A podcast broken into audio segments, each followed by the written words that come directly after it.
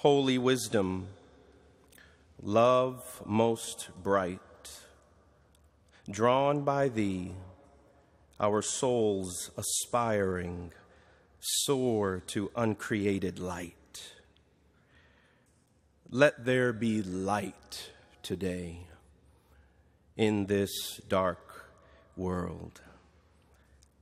And may the words of my mouth and the meditations of all of our hearts be acceptable in your sight, O Lord, our rock and our Redeemer. And all of God's people said, Amen. Following the founder. The mission statement for Duke University puts a special emphasis on leadership. In the opening lines, it says James B. Duke's founding indenture of Duke University directed the members of the university to provide real leadership in the educational world. And then at the end of this mission statement, it says Duke University seeks to engage the mind, elevate the spirit, and stimulate the best effort of all who are associated with the university, to contribute in diverse ways to the local community, the state, the nation, and the world, and to attain and maintain a place of real leadership in all that we do. The bookends of the university's mission statement points to the aspirations of Duke to be a real leader. This isn't surprising at a world class Research One university. We want to lead the world in every sector of society. Now, this may work for a university, but I wonder if it works for Christianity. I want to suggest today that Jesus doesn't call us to be leaders, he calls us to be followers. Duke wants leaders, but Jesus wants to make followers. Jesus beckons his disciples over and over again follow me. Yet we build books and institutes around the idea of leadership education. What about followership education? Perhaps we need to learn how to be better followers. Apparently, this is not in vogue with the disciples, the students of Jesus. The disciple John tells Jesus, Teacher, we saw someone casting out demons in your name, and we tried to stop him because he was not following us. We tried to stop him because he was not following us. The disciples want to lead and be followed rather than paying attention to the one they should be following. All of their attention has been on leading because everyone wants to be a leader. People think there's so much glamour and glory and gains in leading, but many don't consider the losses and the costs of leadership. The disciples don't they seem to only be concerned with who is the greatest among them. They view their discipleship as being all about leadership and an ascent to heights only matched by God.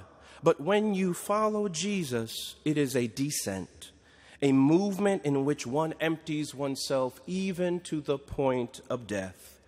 And we see this with Jesus all throughout the Gospel of Mark because the Gospel of Mark is a journey downward to the burial of Jesus, only to end with a measly eight verses about the resurrection. Maybe that's where real leadership actually takes you to the grave. Jesus is a dead man walking through the pages of the Gospel of Mark. But the disciples seem only to be fixated on the person who was not following us. The irony is that the disciples should not be followed, Jesus should. And Jesus tells them, Do not stop him. For no one who does a deed of power in my name will be able soon afterward to speak evil of me. Just because he wasn't following them doesn't mean he had to be a fool or a foe. He might have been just as faithful as the disciples. Just because others don't follow us doesn't mean they aren't for us or Jesus. There are other ways to follow Jesus than our own. Our way is not the only way to follow, nor are they supposed to be following us. They should be following Jesus. Yet often we try to stop anything that is different from our own understanding or belief, often from fear. And then we demonize it and then act as if it is against us. And then we eventually try to stop it, even if Jesus encourages us to do otherwise. Whoever is not against us, he says, is for us. Even disciples, perhaps especially disciples, can forget that there are diverse people and perspectives and approaches to following Jesus. There are variations on a theme, just as in music. The variety may not look like us, act like us, think like us, sound like us, but they are followers of Jesus. When it comes to Christian discipleship, we are not the leaders, we are the followers Followership is vital, though it may be rare in our common discourse. And remember, there are no leaders if there are no followers. For leadership implies followership. But apparently, the disciples just don't get it. All throughout the Gospel of Mark, they seem to be clueless because they just don't understand what Jesus is doing or saying. They may need a refresher course in followership education. Can we please start this at the divinity school? The, the disciples don't get it. Yet they want others to follow them as they lust after leadership and frown on followership, and because of the broken human condition. If we follow each other, if they follow us, we are bound to have problems. Just look at what's happening in the public square over sexual misconduct and assault and related allegations and the perpetuation of a rape culture. Just look at how we treat women and children and immigrants and the other. Just look at how we struggle to tell the truth and love lies. We don't need another hashtag movement or rally. We need to learn to follow Jesus and what it means to follow Jesus and go where Jesus goes. If these public displays of human beings as wounded animals tell us anything, they tell us that none of us should be followed. If anything has been made clear to us by what we see, it is that none of us should be followed. Yet we so often want people to follow us like the disciples did. Follow our political leanings, follow our theological treatises, follow our ethical standards, follow our way of life because we think we should be followed. The way we do it, the way we worship, the way we pray, the way we govern the way we think, the way we serve, and so we try to stop anything or anyone not following us. So the question today then is not who or what are you leading, but who or what are you following? On this Founders Sunday, I find it very informative to look back at some of the early documentation of Duke University and its founders. As we build on their legacy and leadership, and dare I say, followership, in her 1985 address at the Founders Society dinner, Mary Semans, the granddaughter of Benjamin Duke, who died in January 2012, told that audience the earliest founders of Duke University were the plain people of a rural community in the South, God fearing, hard working people. And then in the Indenture of Trust by James B. Duke, the chief benefactor of the university, he says, I have selected Duke University as one of the principal objects of this trust because I recognize that education, when conducted along sane and practical as opposed to dogmatic and theoretical lines, is next to religion, the greatest civilizing influence. He also gives money to set up a school for religious training. And he says, I advise that the courses at this institution be arranged first with special reference to the training of preachers, teachers, lawyers, and physicians, because these are the most in the public eye and by precept and example can do most to uplift mankind. God fearing religion, the training of preachers. At the heart of the root of the foundation of this university is the life of faith. The founders were people of faith who followed the founder of the faith. This is why we have the university motto, Eruditio et Religio. The current aims of the university even include, and I quote, the fostering of a lively relationship between knowledge and faith. To go even further into the foundation of the university, when Duke was being established in 1924, they drew upon a statement by President John Kilgo written for Trinity College in 1903 to set forth the aims of the new university. His statement, Kilgo's statement, placed the university's purposes within the Christian tradition of intellectual inquiry and service to the world. And this is how it began. The aims of Duke University are to assert a faith in the eternal union of knowledge and religion set forth in the teachings and character of Jesus Christ, the Son of God. The pursuit of knowledge and religion or piety or faith were viewed as an eternal union found in Jesus Christ. It was a faith in Jesus that founded this great university. One may argue, as we have seen through many other uh, institutions throughout this nation, that a university has to distance itself from its roots of Christian faith in order to flourish fully.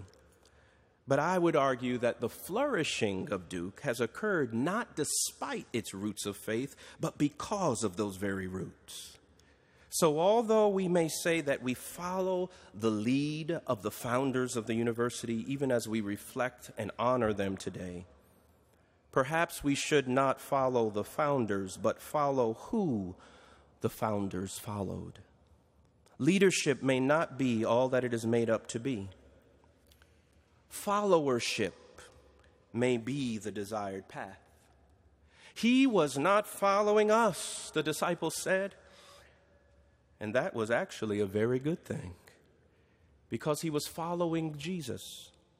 Before this episode with the disciples, Jesus tells the disciples, Take up your cross and follow me. He doesn't say, Study me, write about me, pray with me. He says, Follow me. Jesus makes followers, not leaders. The founders of the university realized that the culmination of knowledge and religion, religion, the integration of our intellectual and spiritual lives, were found in Jesus Christ. The focus of their followership, even at the founding of Duke, was on Him.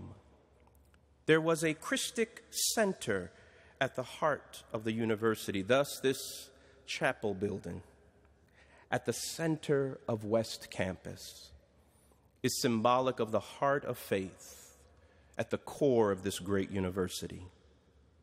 We will lose our grounding, even lose our faith, if we lose the center of our faith and forget to follow Jesus, but instead try to lead Him or lead others without him.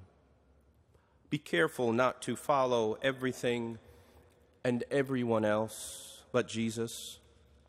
such as our political parties or our passion for justice or our insightful research findings, no matter how important they may be. Because we may end up, end up focusing so much on the latest scholarly or social buzz or breaking news of our day that we forget the good news of Jesus Christ. And then we will miss the entire point of the spiritual life following Jesus rather than being concerned with who is following us and our own way. Leave it up to the marketing and business worlds who are so preoccupied with leadership. And remember that Jesus didn't call us to lead, He called us to follow. And I think we need to reboot followership education. And this too, we see as in the early documents of Duke, they reveal how this education is rooted and grounded in Jesus. Because remember, Jesus didn't come to earth as a leader, he himself came as a follower. Jesus is a follower too.